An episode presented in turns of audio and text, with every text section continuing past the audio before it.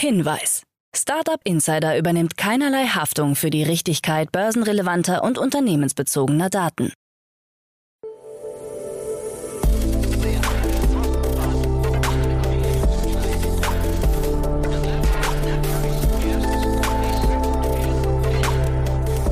Startup Insider Daily.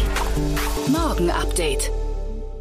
Guten Morgen und willkommen zu Startup Insider Daily am Morgen. Am Mikrofon ist Michael Daub. Wir haben den 27. Oktober und jetzt kommen erstmal die Tagesthemen im Überblick.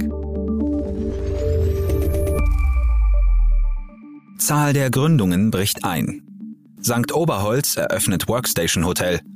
Spotify mit mehr Kunden und weniger Gewinn und Google-Konzern Alphabet mit deutlichem Gewinneinbruch. Tagesprogramm. Bei Investments und Exits haben wir heute Tina Dreimann, Co-Founderin von Better Ventures, uns eingeladen. Tina spricht über die Finanzierungsrunden von Epsi, Loki und Dagi.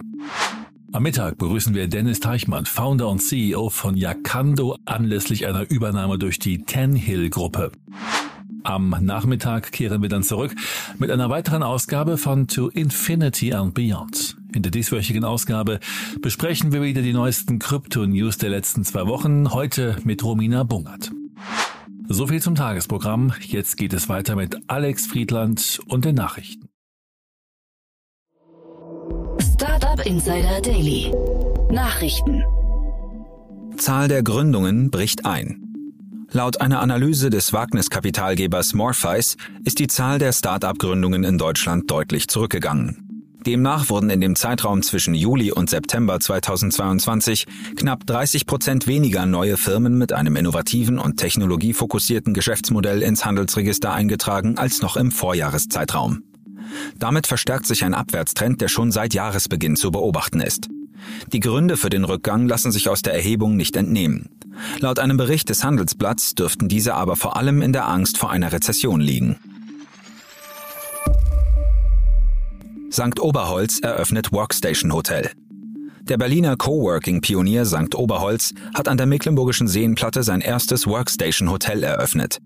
Wenn das Büro nicht mehr das Büro und das Zuhause ein wenig zum Büro geworden ist, dann braucht es neue Orte, so der namensgebende St. Oberholz Gründer Ansgar Oberholz.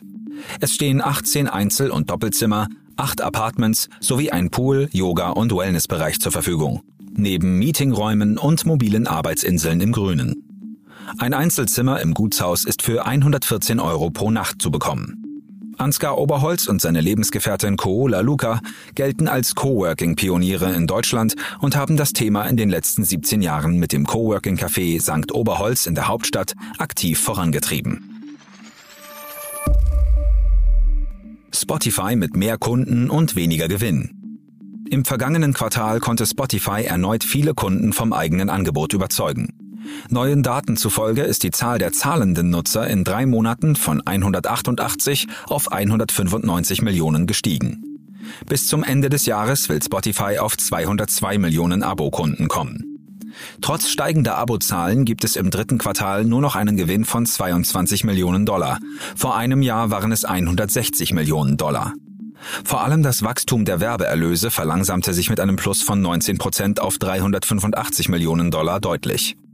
Der Umsatz stieg dabei im dritten Quartal im Jahresvergleich um 21 Prozent. Spotify setzt weiterhin auf den Ausbau der Werbeerlöse und hofft unter anderem bei Podcasts auf eine zusätzliche Geschäftssäule neben dem Abo-Geschäft. Die Spotify-Aktie verlor im nachbörslichen Handel am Dienstag zeitweise rund 5 Prozent. Google-Mutterkonzern Alphabet mit deutlichem Gewinneinbruch.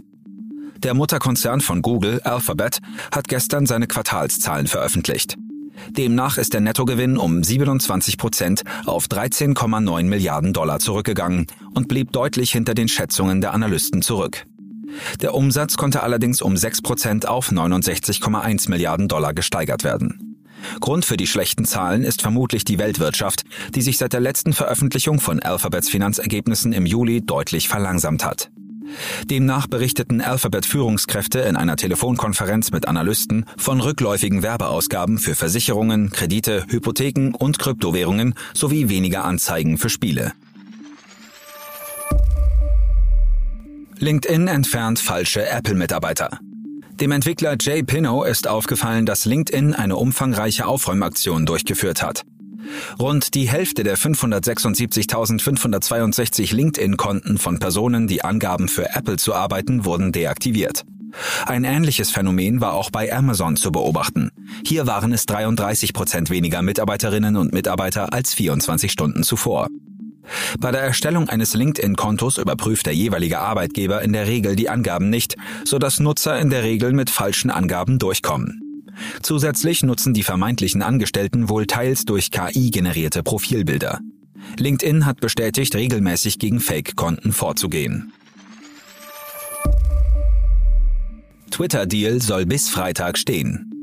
Den mitfinanzierenden Banken soll Elon Musk bei seiner Videokonferenz versprochen haben, dass die geplante Übernahme von Twitter bis Freitag, den 28. Oktober, abgeschlossen sein wird. Davon berichtet zumindest eine mit dem Vorhaben vertraute Person. Die beteiligten Banken sollen die endgültigen Vereinbarungen bereits abgeschlossen haben, heißt es weiter. Sie seien dabei, die für den Deal erforderlichen Dokumente zu unterzeichnen. Weder Twitter noch die Anwälte von Musk haben sich dazu geäußert. Fest steht, dass der Beginn des US-Gerichtsprozesses zur Übernahme von Twitter genau bis zum 28. Oktober ausgesetzt ist. Das Datum würde also nur zu gut passen, um den Deal unter Dach und Fach zu bringen. Apple steigt auf USB-C um. Nachdem die EU eine ab Herbst 2024 geltende USB-C-Pflicht für aufladbare Elektronikgeräte beschlossen hat, gibt nun auch Apple nach. Laut Greg Joswiak, Senior Vice President für das weltweite Marketing, habe Apple schlicht keine Wahl, als das iPhone mit USB-C-Anschluss auszustatten. Einen genauen Termin dafür hat Apple aber noch nicht genannt. Möglicherweise wird schon bei den nächsten iPhone-Modellen im Jahr 2023 der Wechsel von Lightning zu USB-C vollzogen. Das gerade vorgestellte iPad der zehnten Generation ist bereits mit dem universellen Ladeanschluss versehen worden. USA mit neuem Entwurf für Kryptogesetz. Kryptoanwalt Gabriel Shapiro hat einen neuen Entwurf des geplanten US-Kryptogesetzes veröffentlicht. Während Sam Bankman-Fried als CEO der zentralisierten Kryptobörse FTX die Regulierungspläne begrüßt, fällt das Urteil bei anderen deutlich negativer aus. Jake Schawinski von der Krypto-Lobbygruppe The Blockchain Alliance spricht bereits von einem DeFi-Verbot, da die meisten DeFi-Plattformen sich gezwungen sähen, ihre Dezentralität aufzugeben. Zudem würden zentralisierte Strukturen der alten Finanzwelt erzwungen. Die neuen Bestimmungen zielten demnach auf eine Regulierung von digitalen Rohstoffhandelseinrichtungen ab. Mit einem größeren Gesetzespaket wird bis zum Ende des Jahres gerechnet.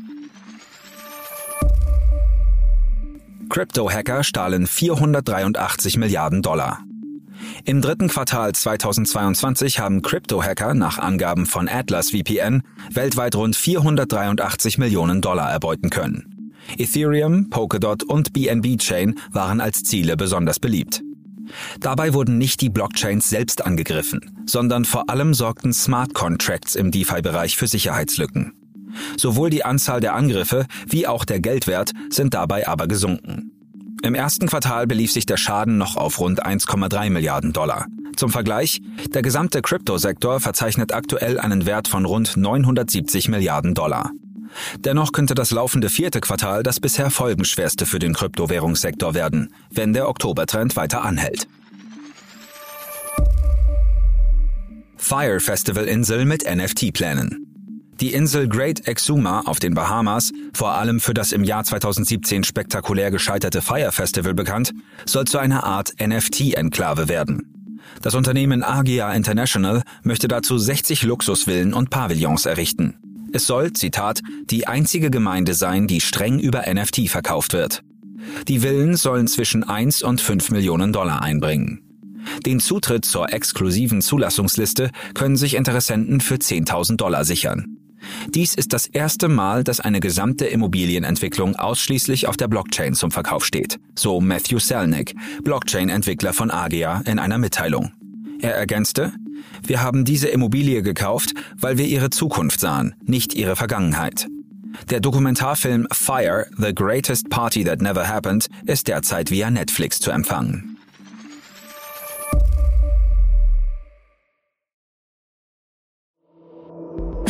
Startup Insider Daily. Kurznachrichten. Die deutsche Wirtschaft steht der Vision eines Metaverse skeptisch gegenüber. Dies ergibt sich aus einer Umfrage des Digitalverbandes Bitkom, wonach 48 Prozent der Unternehmen keine Investitionen in die virtuellen Welten planten. Nur jedes zehnte Unternehmen will noch in diesem Jahr oder 2023 Geld in Metaverse-Projekte stecken. Weitere 41 Prozent kündigten an, dass sie 2024 oder in den nächsten fünf Jahren in diesem Bereich investieren würden. Die Polizei in Nordrhein-Westfalen hat ein zweites Exemplar des Roboterhundes Spot von Boston Dynamics angeschafft. Bisherige Einsätze von Spot liefen anscheinend zufriedenstellend. So wurde der Roboterhund in Essen bereits nach einem Brand eingesetzt, um einen Wohnkomplex zu durchkämmen. Das zweite Exemplar ist noch nicht im aktiven Einsatz, sondern durchläuft zunächst einige Tests. Spotify beschuldigt Apple im Hörbuchsegment ein wettbewerbswidriges Verhalten an den Tag zu legen, wodurch sein neues Geschäftsfeld behindert werde. Demnach habe Apple das Hörbuchkaufsystem Spotifys dreimal wegen eines Verstoßes gegen seine Regeln abgelehnt. Spotify hat sein Hörbuchgeschäft im letzten Monat mit rund 300.000 Titeln gestartet. SpaceX plant, das Hochgeschwindigkeitsinternet von Starlink auch für fahrende Autos zur Verfügung zu stellen. Dies soll ab Dezember 2022 für 100 Euro pro Monat bei zusätzlichen Hardwarekosten von 460 Euro verfügbar sein. US-Präsident Joe Biden hat die aufsteigende Foto-App BeReal für einen Aufruf zum Impfen genutzt. Biden erklärte, ich habe heute meine jährliche aktuelle Spritze bekommen. Sie sollten ihre auch bekommen. Wirklich. Während Biden in einem ersten Bild zu sehen ist, posieren der leitende medizinische Berater Anthony Fauci und der Generalarzt der Vereinigten Staaten Vivek Murthy gemeinsam im zweiten Bild. Das waren die Startup Insider Daily Nachrichten für Donnerstag, den 27. Oktober 2022. Startup Insider Daily Nachrichten. Die tägliche Auswahl an Neuigkeiten aus der Technologie- und Startup-Szene. Das waren die Nachrichten des Tages, moderiert von Alex Friedland. Vielen Dank dafür. Jetzt enden wir erst einmal für den Moment. Schaut sonst gerne bei Investments und Exits vorbei. Dort begrüßen wir heute Tina Dreimann, Co-Founderin von Better Ventures. Am Mikrofon war Michael Daub. Ich hoffe, wir hören uns später wieder. Habt einen guten Morgen und bis dahin.